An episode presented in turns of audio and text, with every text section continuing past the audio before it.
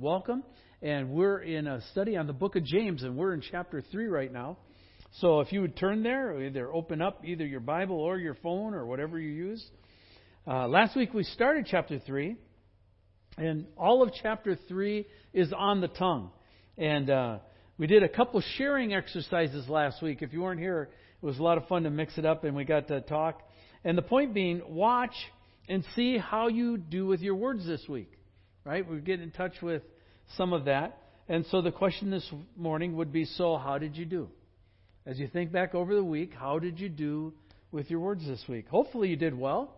So let's pray and then we'll we'll take it a little bit farther this morning. Father, thank you for uh, your word. Thanks for what it does, how we can go through it, what it highlights. We learn so much from it and about you, and the lessons never have a bottom. And so we come this morning. We know that uh, this passage has been gone over probably millions of times uh, around the world, and yet it's still fresh. It's still tangible for uh, our battle with our tongues. And so we seek you for wisdom this morning and your presence, and we ask this in your name. Amen. All right. All right, well let's let's start here. We're going to be we're going to look at verse 5 first. It says, "So also the tongue is a small member, yet it boasts of great things." Right? How great a forest is set ablaze by such a small fire. Uh, here in the Northwest, we're kind of familiar with this idea, right? It's it's not a new idea because uh, when we get to August, things get pretty dry, right? Kind of crackly, tenderly. Uh, some summers are worse than others, but uh, an old logger once told me, "You know when you're in trouble if you look at the top of fir trees." And I said, "Why?" He says, "Because if you look at the top of fir trees, if they start to bend, it means that their water content in the tree is below 15%, and that means that almost anything can combust and start it on fire." So when things get really dry around summer, I start looking at top of fir trees and checking out. Sure enough, you'll see that the tops tend to bend over, and I know that's when we're close to being uh, in a lot of trouble. Um, but uh, it doesn't during that kind of season. It doesn't take a lot to get a fire going, right? I mean, just um, a cigarette, you know, a cigarette, um, an undoused campfire, uh, a spark from farming equipment, or a strike of lightning. It's all that's needed to start uh, a major conflagration, right? Just it doesn't take it long for it to, to blow up and get out of control. And James is using this exact same picture to point out that our tongues act like those small sparks or flames. Once we get it started, it can quickly spiral out of control. And uh, with consequences we never really intended. Uh, two illustrations to kind of illustrate this. Two years ago, uh, two years ago, summer, I was up. I think I was at Cabela's. I don't remember where I really was, but I was. It was one of these gorgeous days, and I was in our old van, and I was listening to the greatest hits of the Doobie Brothers, and I had the windows rolled down. I was cranking it out and just rocking down the highway, right, and uh, having a great time tapping on the side of the car, and just and all of a sudden, red tail lights everywhere, you know. And uh, I thought, what in the world? And I look up ahead massive puffs of smoke. Like, wow, what's going on? And then, of course, for the next hour and a half, you go nowhere, right? You're just inching along and of stuff. And when we actually got up to um, where the fire was, uh, on one of the overheads there in I 5, uh, fire trucks. I mean, like dozens of them, and guys in the ditches and doing all kinds of stuff. And uh, come to find out later that two guys had been driving down I 5 and lit flares and threw them out the car door windows. Right? And those things, and one, it actually swept in the ditch, went up over the side, jumped over the top of the freeway, went back down the, and burned up the other ditch. And I mean, it was a massive thing. I was like, wow. And, uh, you know, there's a difference, right, if there's a fire versus that fire's been deliberately set. Uh, we call that arson, right? And uh, I don't think they ever caught the guys in the fire world, it's called arson, but in uh, our world, it's called slander and gossip, malice, anger in the relational world. Right? Those are things that start those kind of fast moving fires. Uh, we're going to cover more on that, uh, on this just a little bit. Uh, secondly, I remember an illustration regarding the power of our words from years ago. It was from another pastor, And I, it was so graphic when he told it that it stuck with me uh, today.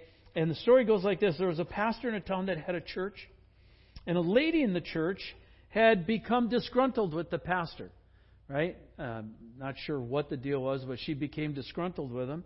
And so she began to spread bad reports around town about him and uh, uh, to speak ill of him. And in the midst of this, she became convicted by the, the Holy Spirit of her sin and actually came to the compa- pastor, confessed her sin, and asked the pastor to please forgive her. And, and he told her that he would most certainly uh, fully forgive her, but he wanted to help her understand the damage that had been done. So he took her outside on a hill that was right behind the church, and uh, and he handed her a feather pillow.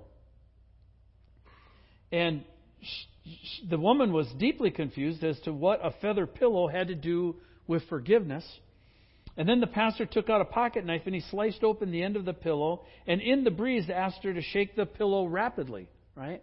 Well, of course she did, and you're right, feathers get caught in the wind. They're just flying all over the neighborhood. And um, then he asked the woman if she would go and collect all the feathers and put them back in the pillow. Right? And the woman was shaken and distraught by the request, exclaiming, Well, that would be impossible. The feathers were everywhere, right? They were scattered over a five block area of the neighborhood.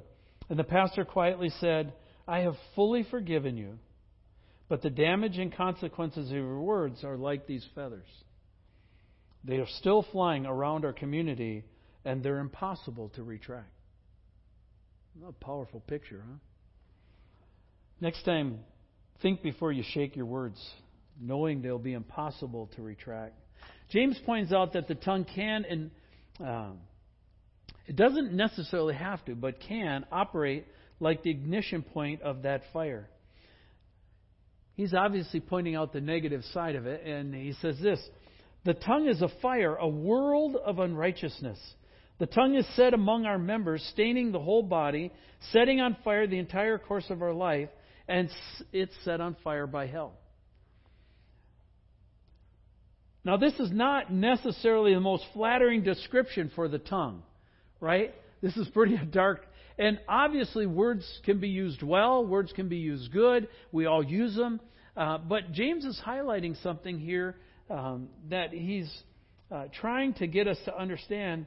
Uh, and reading that, you could be tempted to say that if that's true, we should never speak another word in our life, right?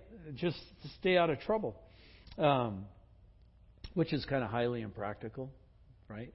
Um, but again, I think there's context uh, is highly important here. If you think about who James is and why he would say something like this, let me give you three things why I think he paints this picture. One, remember, he remembered uh, the how the Pharisees and the leaders of the Jews had treated and talked to Jesus.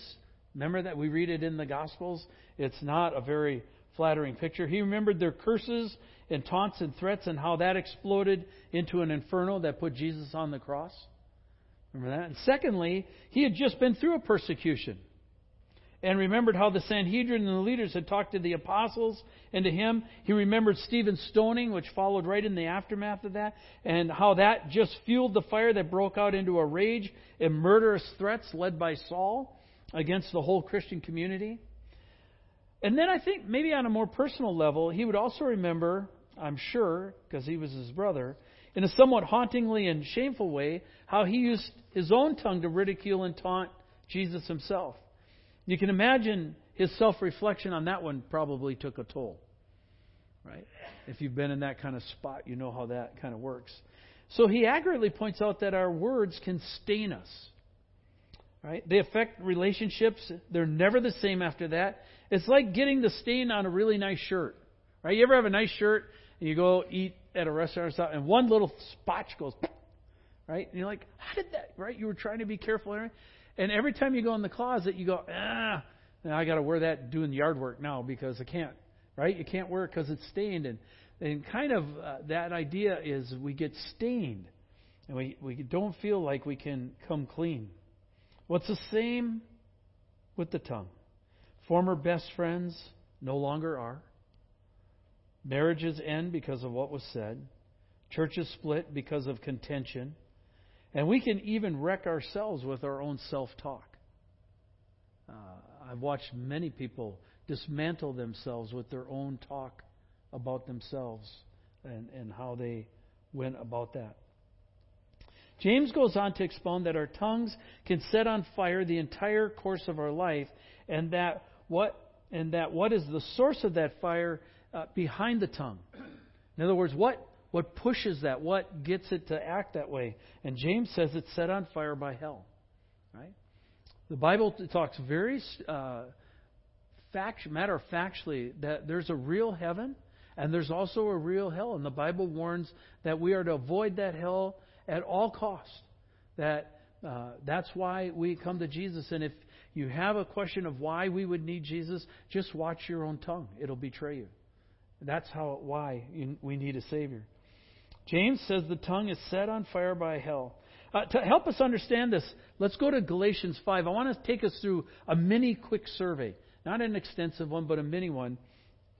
And we'll look at this just a little bit further. How is the tongue set on fire by hell? This is a passage uh, that I use in marriage counseling, right? Uh, and I use it with couples to talk about how their language in in the home can either build or tear down, uh, can either bring life to the family or destroy the family, and that they will have to learn to be careful with their tongues towards each other in their marriage. Uh, and Paul says this, but I say, walk by the Spirit, and you will not gratify the desires of the flesh. For the desires of the flesh are against the Spirit, and the desires of the Spirit are against the flesh. In other words, Paul's articulating for the believer there's two natures.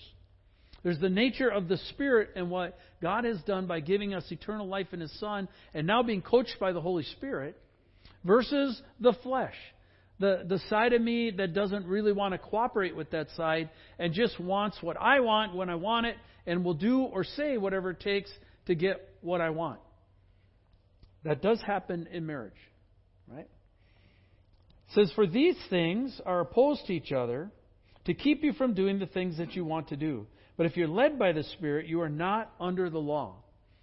So, as Paul talks about this battle, he's articulating this, this this, these, this two natures, right? The, and the pulls of them. And he says that the pull of the flesh is always contrary to the pull of the Spirit. I don't think if you've tried to walk with the Lord any length of time, this is a, uh, a resounding secret to your surprise, right? We've all felt that kind of war going on inside of us. Um, and if you go on with this passage, um, it lists a whole bunch of sins, and we won't have time to go into it this morning, but just to get, kind of give you a preview, and you can look at it, it lists a whole bunch of sins like immorality and witchcraft and adultery and, and all that kind of stuff. And then there's a list in the middle, and then there's a list at the end drunkenness, orgies, and the like. Right? And what you find is if you look at this list, uh, the, in the verses following verse 18, that in the middle is sandwiched between big, big, bad, terrible sins, and on the bottom, big, big, bad, terrible sins. Uh, what you have in the middle of that sandwich is a whole list of sins that are specifically the sins of the tongue. Right? And if you look through there, you'll see that. It, it, they're the sins of the tongue. What is God trying to tell us? What do I try to point out to couples as they're getting married? What I'm trying to point out to them is that the sins of the tongue are every bit as deadly as the big sins, top or bottom. That's why God put them in a sandwich, so to speak. Okay? What he's trying to tell them is that those sins of the tongue will wreck their marriage. If you sin that way, if you talk that way, obviously we don't do it here, right? It's very rare that somebody would talk that way here, but where do we talk like that? We talk like that in our homes. And what God's trying to warn us is that kind of talk is toxic. It's dangerous. It's deadly. It corrupts. It stains. It wrecks the love relationship. And eventually, it will blow it up. And there's a there's an added danger to this, in that the correlation being if you sin with your tongue like that, then eventually you'll commit one of the big bigger sins on the list. Because it's like James says, it's set on fire by hell. And you can watch somebody start talking and go, hey, that's, You're not thinking right. And they just keep pursuing, and pretty soon their life spirals out of control.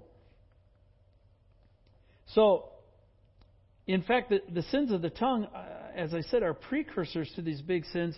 And the, the sins of the tongue are the launch pad for them. Now, you might be skeptical of that, and I, I could understand that, and that would make sense. But let me show you why that's true. Take a go further in your Bible, and, and let's go to Colossians. We'll be in Colossians chapter 3, verses 1 through 4. It says this If then you've been raised with Christ, Seek the things that are above, where Christ is seated, seated at the right hand of God. Set your minds on things that are above, not on the things on earth, for you have died, and your life is hidden with Christ in God. When Christ, who is your life, appears, then you will appear with him in glory. Now, that's the first four verses. And I, I just want to point a couple of things out that we are to be a kingdom focused people. Right? We have come into God's kingdom. God's building His kingdom. We're to operate as agents of His kingdom. Therefore, we are to have a kingdom mindset. And what follows with that is if you have a kingdom mindset, you'll have a kingdom language. And this passage also tells us something I think is very awesome and cool. Um, right now, as you, as you sit here this morning, right, as you sit here this morning, you and I are hidden in Christ. Do you see that in there? For you have died and your life is hidden with Christ in God. Who you are is not totally revealed yet. Who you will be has not been uh, exposed. But our life is hidden in Christ. Uh, and that, this jumped out to me uh, last night. Um, Micah, my new son-in-law who we have a great time with. He was over. We did a barbecue because all the women are gone. So we thought, well, let's do a barbecue. We barbecued some steak and you know suffering badly because Pam's gone. We thought we'd choose some joy, and uh, so we barbecued steak and it was really good. Then uh, Mike and I were watching the Mariners game together, which was also really good. And um, and he turned and he asked me, he said, "What do you think of the shootings in Texas?" You know, the, you just read in the papers again, ten students. I was reading how one of the students uh, went, was uh, fully invested in his church, had been baptized, was walking with the Lord, and he's in the presence of Jesus today. And at the moment when Micah asked me, I didn't have a very thoughtful or well developed answer. But as I was going back over this passage, I realized something. Our great security is not because we're Americans. Our great security is not because uh, it's not found in self defense or national defense but rather our great security is found in the fact that our lives are hidden in Christ. Have you thought about that? It's just so easy to wig out with anxiety in our world. You, you don't have to think too far to go, you know, that could have been Glacier Peak. That could have been Jackson. That could have been, right? It could have been us. And we would be in a very different situation. Imagine where you would be at this morning if you were there in Texas or Sandy Hook or Atlanta or right the different places uh, picking up the pieces for the rest of your life. And I just I just think as a church we've we've got to come back to our life is hidden in Christ and that's where our confidence and our security comes from. But back to the main point. If our minds are set on things above, then our language will reflect that or should, anyways. If we're focused on earthly things, then our language will reflect that. Uh, let me show you where Paul takes us then. Uh, look at verses 5 through 10. So this is the heavenly mind part. So look at this then. He says, Put to death, therefore, what is earthly in you. And here's the big list, right? Same pattern. Sexual immorality, which is, by the way, just so we get this straight. When the Bible says sexual immorality, because I find when we're talking People don't know what that means anymore. What, if I say to them, what's sexual immorality? Ah, uh, okay, two big pegs. You have fornication. Fornication is having sex before you're married. That is one of the big pegs that Scripture hangs it on for sexual immorality. The second big peg is adultery. Adultery is you're having sex with someone who is not your spouse. All right? And then off of those two pegs, all the other stuff hangs. All right? They're extensions off of that. And so, sexual immorality, impurity, uh, passion. Impurity would be what we'd call pornography and all uh, lust of the mind, all that kind of stuff. Uh, evil desire, covetousness, wanting uh, someone's wife, wanting someone's stuff, wanting someone's house, right? And Paul sums this up, which is what? Idolatry. In other words, we are substituting something else for God, hoping that that something else will satisfy us. And it never does. But it says, on account of these, the wrath of God is coming.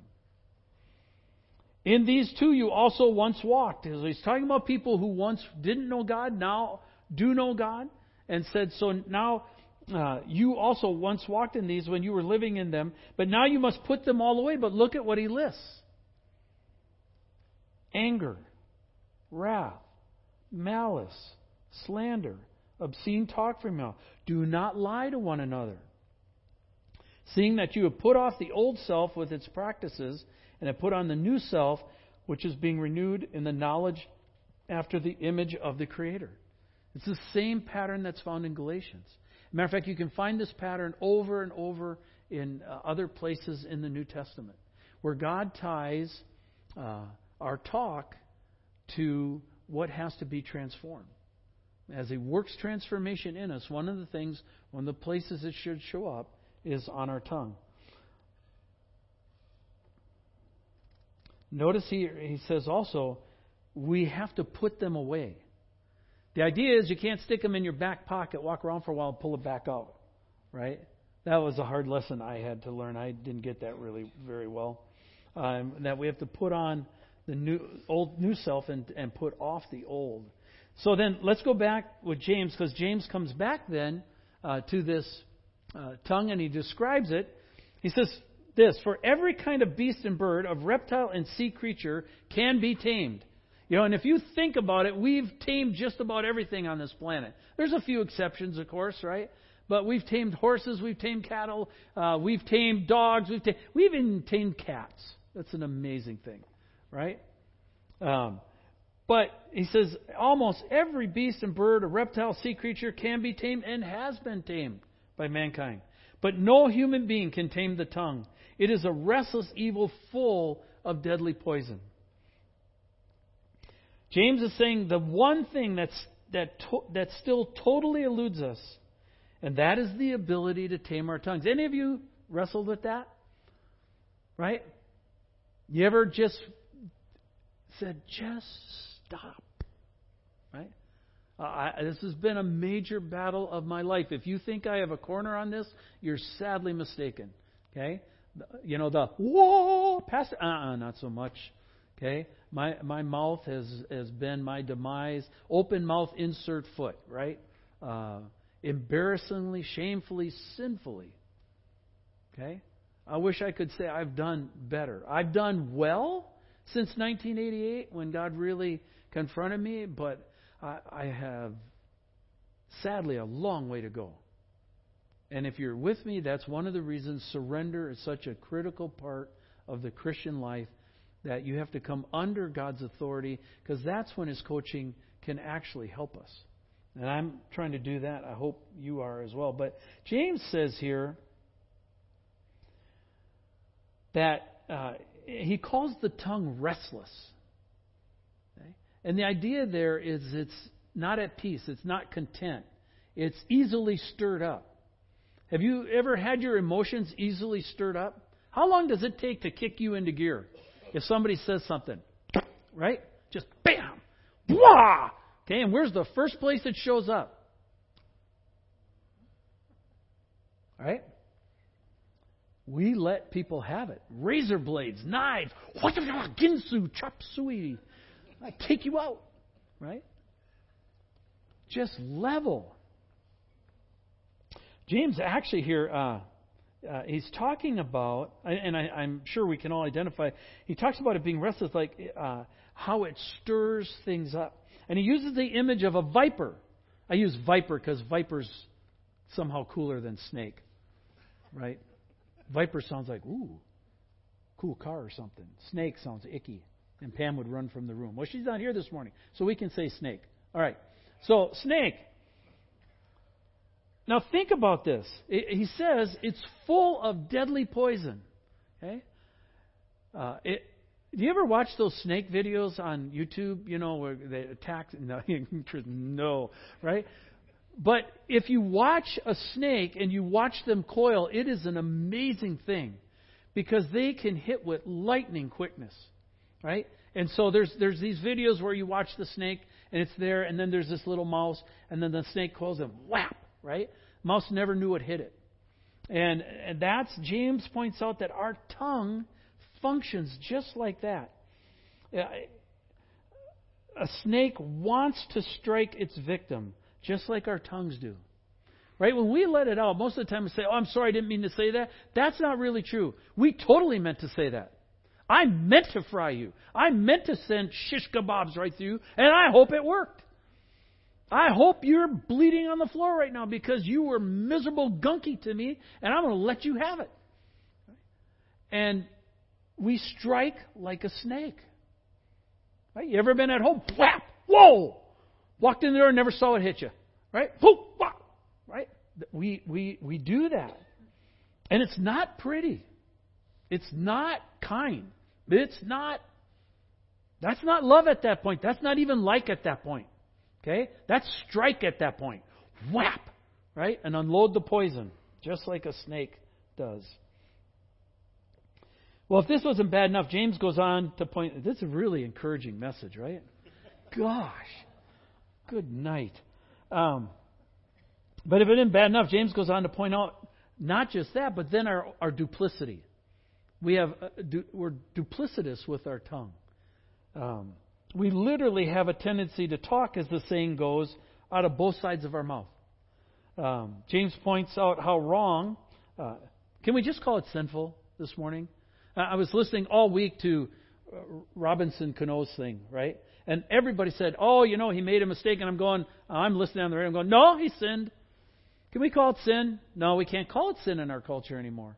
Well, it's sin, and so this is sinful. And uh, James says this. He's talking about the tongue here. He says, "With our tongue we bless our Lord and Father." like we did this morning. By the way, good singing this morning. That was really, I was listening, it was washing over, that was good. And he says, Then with it we curse people who are made in the likeness of God. From the same mouth come both blessings and cursings. My brothers, these things ought not to be so. Does a spring pour forth from the same opening both fresh and salt water? Can a fig tree, my brothers, bear olives or a grapevine produce figs? Neither can a salt pond yield fresh water. James is obviously using illustrations that said, look, that's not how it's supposed to work. Right? Think of a spring. If you, uh, we, many of us hike in the Northwest, and when you go, you can find springs in the mountain, and there's really good water. Imagine if you went, found water, filled your canister up, took a big swig, and it was salt water. Whoa! Whoa! Would that be awful or what? You certainly didn't expect that. Isn't that sometimes when you walk into a, a conversation, you weren't expecting salt water? You were expecting fresh water and you got salt water instead. Anybody ever pour salt on you? Right? It's called literally what? Pouring salt on a wound? You ever pour salt on a wound? It bites. Right? You ever have a paper cut and then cooking? Whoa! Right? That's what James is pointing out here. So he's he's trying to say that we should be careful with our words, both towards God and man, that we shouldn't be duplicitous, is what the argument is. That we shouldn't be able to curse out of one side of our mouth and bless out of the other side all at the same time. And he says, if you think there's a person who's worthy of being cursed, just remember that that person was made in God's image too. God loves a lot of people that you and I wouldn't. You ever, you ever thought about who God loves? You believe the audaciousness of Him allowing those people in heaven? It's like, you got to be kidding me. They'd be off my list, right? They're on His list. And He's the keeper of them, not us. And James is saying, be really careful. So let's look at two of these and we'll wrap up this morning. Just we should be careful with our words towards God. This is in Ecclesiastes uh, and it says this Guard your steps when you go to the house of God. And by guarding your steps there, he's talking about guard your mouth. You'll see this in a second. To draw near To listen is better than to offer the sacrifice of fools, for they do not know that they are doing evil. Uh, they just come in, start talking, blabbering. They don't even realize what they're doing is wrong. He says, Be not rash with your mouth, nor let your heart be hasty to utter a word before God. For God is in heaven, and you are on earth. Therefore, let your words be few. For a dream comes with much busyness, and a fool's voice with many words. And what uh, Solomon is saying, and I think Solomon probably learned some things through the course of his life, because Solomon was a man of many words, says, When we come to God, we should remember who it is we're coming to. There's a lot of truth that a, a fool's voice with many words can create a lot of chaos and a, lot, a wrong tone. And what's wrong with it? Well, just some simple things. It's not a tone of thankfulness. It's not a tone of gratefulness. Usually, rather, it's one of gimme, gimme, gimme, gimme. I want to, want to, want. Or you owe. You ever gone to God and said, You owe me? I've done a darn good job for you this week. I'm a pretty good son. I think you owe me. I'm pretty spectacular. You ever come to God in prayer like that? Can you imagine how that looks from God's side? Yikes! right? Uh, I, I think it looks just, if you if you can't figure out what that looks like, that sounds just like a dad when your kids come to you and say, "Gimme, gimme, gimme!" Right? We react the same way. We don't react, right? Whatever. Okay? If they come with gratefulness, if they come with thankfulness, it's very easy to respond to them. It would be wise to think before we pray and not be rash or hasty. And then, uh, towards those we talk to down here, Peter gives us some good advice. And by the way, I just picked two. There's advice like this all through the Bible. I just picked these two this morning. He says this For whoever desires to love life and see good days. So if you want to see good days, Peter says, if, if that's your goal, you want to see good days, how would you do that? He says, let him keep his tongue from evil. Don't lie to people. Don't go after people. How many times have you heard someone tell you, don't burn your bridges? Those of you in the professional fields, how many times have you had somebody shaft you at work, taken what should have been yours, or stolen something from you, or you got bounced out by crooked means? And what did they always tell you? Don't burn your bridges. Why? Because you never know when that's going to come back around and you might need that bridge. Right? It's just wisdom. Peter's saying the same thing here. It says, uh, Keep your tongue from evil and his lips from speaking deceit. Let him turn away from evil and do good. Let him seek peace and pursue it. For the eyes of the Lord are on the righteous, and his ears are open to their prayer. But the face of the Lord is against those who do evil. Right? And when we sin with our tongues, we're doing evil. That's what it says. Part of being a Christian, actually a big part of it, a huge part of it, is bringing our tongue under the control and authority of the Lord Jesus and the coaching of the Holy Spirit. And that becomes a booger because when you try to line your tongue up then you start to realize, oh, not only is my tongue out of line, my heart's out of line. Right? Right? The tongue's a symptom. It just simply reveals what's in there. And then you go, ah, how do I clean that pit up? And that's when you have to go to the Lord and say, I need, I need your help. I'm in trouble. I can't clean it up myself. By the way, deceit, where it says here, uh, keep his lips from speaking deceit, that's lying. Right? That's lying. God, why should we not lie? My friend Randy Penny taught this to his kids, and uh, I've stolen it ever since. He, he looked at his children and said, Kids, why should we not lie?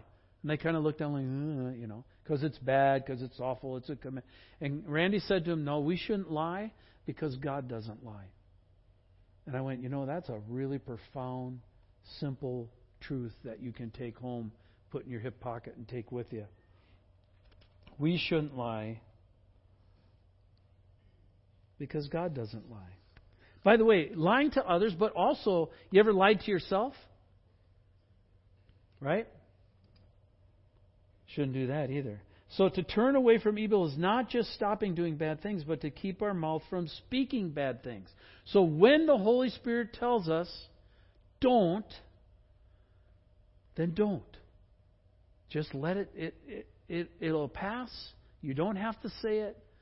it'll come back around another way. You'll be able to either say it better or it'll never have to be spoken in the first place. What's this all about? I want to suggest to you that this is about violence. Okay? This is about war. You're going, what?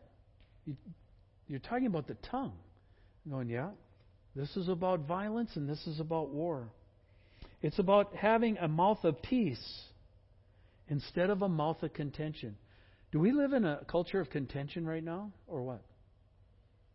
It's always been this way. Have you ever read the early politics of America when it got started and read any of the pamphlets they produced against each other? Horrific slander, horrific attacks. This has been going on since we've been a nation. I have news for you. This has been going on since we've been a planet, since we've been people. To have a mouth of peace instead of a mouth of contention. To have a mouth of truth instead of a mouth of lies. Well, we're going to go farther with James, but may the Lord help us with this truth this morning. And uh, what I would say is probably conviction points are different for all of us this morning. There's probably a different emphasis on the syllable for all of us, depending on where we are in that. Some of us are very uh, extrovert, some of us are very introvert. It doesn't mean we don't have a problem with it. It just means we express it differently. And God might be tapping on one one way and another. Some of you this morning, He might be saying, "Good job, good job. You've been tracking it. Good job." And you might feel that this morning. Others, He might be saying, "Okay, let's go." This is the third time through. When are we going to start listening? Right? So, whatever context that works for you, that would be good. But the idea here is may we be wholesome, a wholesome, sweet talking fellowship of believers. Not fakey, not goody two shoes. But I've started to learn wholesomeness is the same word we'd use for holy. What did we sing this morning? Holy, holy, holy is the Lord God. You can mock wholesomeness as goody two shoes, but the reality is we all know when we see it. We go, that's a good person. Right? It has to do with our talk. That we would be a wholesome, sweet talking fellowship of believers who honor the Lord in the way that we speak to each other and to Him. That sounds simple till you try and do it. Let's try hard. Let's cooperate. Let's be with them. All right? Let's pray. Father, we use words to talk to you this morning now. I'm speaking verbally. A number of my friends are speaking silently. This message probably has highlighted something for all of us, some point, that there's a, a point of acknowledgement, a point of awareness, something that you've identified for us that we're clicking on right now. And Lord, uh, what I would pray for is a spirit of cooperation this week. Help me. I know what you teach, you test. And so I, need to be careful. But I ask that in the testing we might know that and respond well this week and, and begin, uh, continue and begin to take this further with you uh, by the lead of your Spirit. And we ask for mercy in that in your name. Amen.